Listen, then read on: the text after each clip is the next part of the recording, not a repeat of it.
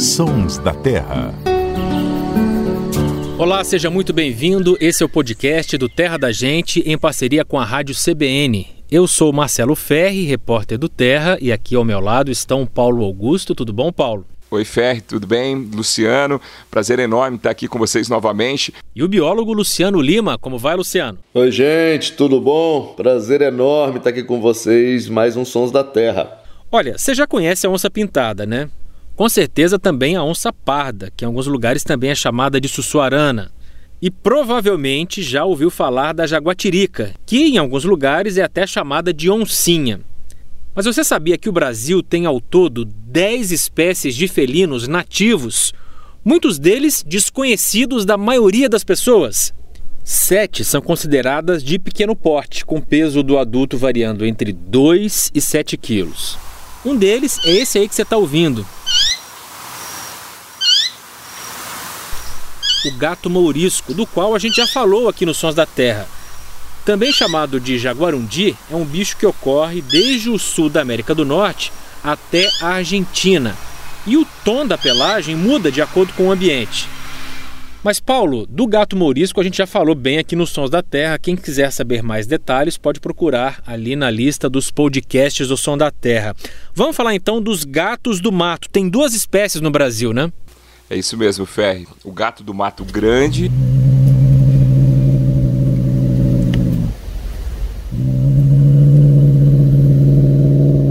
gato do mato pequeno. Um pesa em média 5 quilos e o outro mais ou menos uns 2,5 kg. Os dois são solitários e se alimentam de pequenos mamíferos, aves, répteis. E o gato do mato grande pode até predar animais maiores, como lebres, ratões do banhado e até mesmo, olha só, filhotes de capivara. E além do tamanho, né, o que diferencia essas duas espécies de felinos é a área de ocorrência.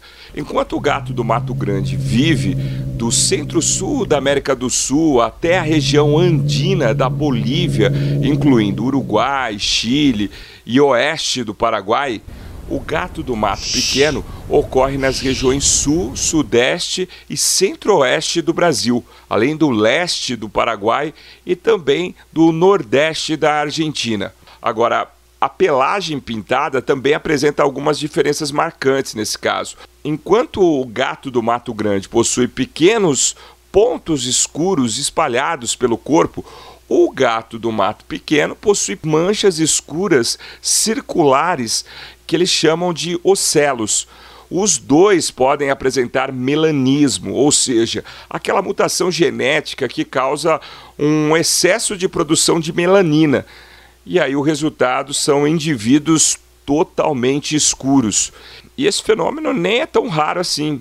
Ele pode atingir até 90% das populações do gato do Mato Grande em algumas localidades do Rio Grande do Sul.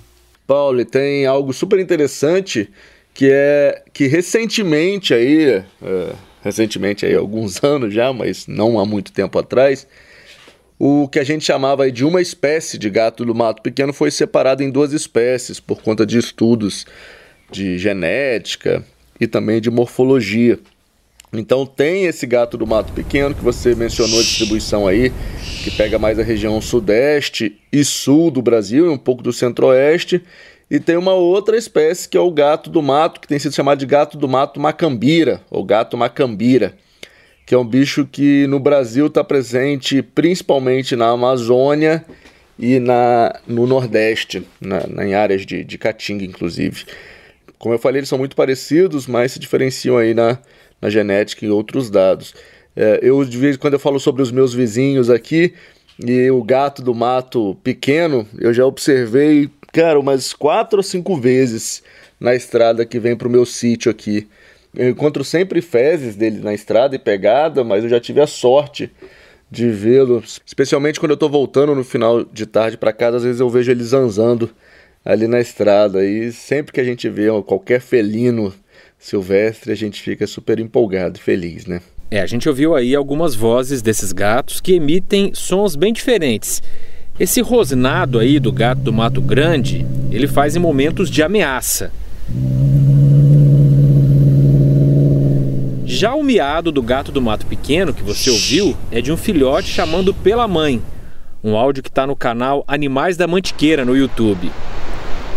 Agora a gente vai ouvir a interação da mãe com o filhote de outra espécie, o gato maracajá. É um som extraído de um vídeo muito legal que está no perfil Uruguai Fototrampeu, lá no Instagram. O gato maracajá, a gente de certa forma também pode dizer que pelo porte ele é um gato do mato pequeno. Mas ele tem uma particularidade muito interessante que ele é praticamente um bicho arborícola aí. É, consegue subir com habilidades é, nas árvores. As patas traseiras dele têm articulações super flexíveis, aí, super adaptadas para subir e descer de árvore, permitindo uma rotação de até 180 graus, o que é, é impressionante. Ele, inclusive, consegue descer de uma árvore até de cabeça para baixo. É, na pelagem, ele é um pouco parecido, aí todos eles têm essa, essa cara de, de mini onça pintada, né? Como a jaguatirica e por aí vai os gatos do mato. É, mas ele tem uma característica que para mim é muito marcante. Ele tem uma cauda super comprida, que para mim ajuda aí na hora da identificação. E ele também tem os olhos bem grandes, assim. Parece um, um super fofinho, assim, vamos dizer, aquele bicho olhudo que te olha com aquela cara do, do gatinho do Shrek, sabe? O Shrek, o desenho animado. Então ele é um, é um gato super característico. Mas um dos gatos mais raros do Brasil é o gato palheiro. E para falar sobre ele, eu vou convidar o biólogo Felipe Peters, do projeto Felinos do Pampa, que estuda essas espécies há mais de 15 anos. Felipe, muito obrigado pela participação aqui. Por que, que o palheiro é tão raro? É um bicho que ocorre em campo nativo, então ele precisa ter o campo nativo, que hoje em dia a gente tem esses locais onde, a, onde ocorre a pecuária tradicional. A pecuária tradicional, aquela que que, que reflete a imagem do gaúcho, o gaúcho a cavalo, lidando com, com, com um boi a campo aberto. Esse tipo de ambiente que, que dá condições do palheiro existir. Como hoje a gente está com. Hoje o preço do gado não compete com o preço das commodities, né? Então está tendo uma conversão em larga escala de campo nativo para lavoura. E isso está impactando muito o ambiente do gato palheiro, por isso que ele é tão raro assim, ele não tem mais ambiente para ele ocorrer. Ele está desaparecendo junto com o habitat dele. Os poucos indivíduos que vivem ali ficam expostos aos atropelamentos, depois que morrem não tem mais ambiente para ter uma sucessão. Então acabou o animal porque acabou o ambiente. Recentemente foi descrita uma nova espécie exclusiva dos pampas, né? Como foi isso, Felipe? É recente, em 2020 se eu não me engano, nossos amigos, colegas Fábio Nascimento e o Anderson Feijó e colaboradores fizeram a revisão do complexo dos gatos palheiros. Né? Até então era uma espécie que tinha ocorrência no Cerrado brasileiro até o, o, Equador, até o norte do Chile e até a Patagônia, extremo sul da, da, do continente. Se achava então que era uma espécie só. Né? Aqui no Brasil, a ocorrência dessa espécie estaria restrita ao Pampa e ao Cerrado e ao Pantanal, é considerado vulnerável à extinção. Com a revisão, se viu que esse grupo, essa única espécie, se descobriu que na verdade eram cinco. Então se desmembrou em cinco espécies. Uma ficou para o centro-norte do Chile, a outra ficou restrita a uma pequena área do centro do Chile, a terceira espécie ficou restrita à Patagônia. No Brasil, ficamos com duas, uma no Cerrado e no Pantanal, que seria o gato palheiro do Pantanal, o Leopardo bracatus, e no sul, aqui no Pampa, compartilhando, compartilhando o Pampa argentino e uruguaio, a gente ficou com o leopardo munoai, o gato palheiro pampeano.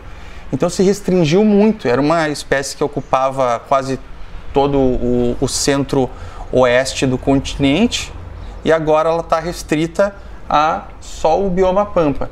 E qual que é a mais ameaçada dessas cinco espécies? A IUCN, né, que classifica o nível mundial de ameaça das espécies, ainda não avaliou, mas já tem movimentos nacionais, seus países estão fazendo suas reuniões para fazer a avaliação do status de conservação dessas espécies. Aqui no caso do Brasil, o Ministério do Meio Ambiente, via Senap, já fez as primeiras reuniões e está tudo encaminhado para que a partir de 2023 essas duas espécies de palheiro, gato palheiro brasileiro entrem na próxima lista de na próxima lista vermelha de espécies ameaçadas. Aparentemente, leopardos bracatos, que seria o palheiro do Pantanal e do Cerrado, vai entrar como vulnerável à extinção. O nosso, por ter uma área muito restrita, leopardos monoai, possivelmente vai ficar como criticamente ameaçado.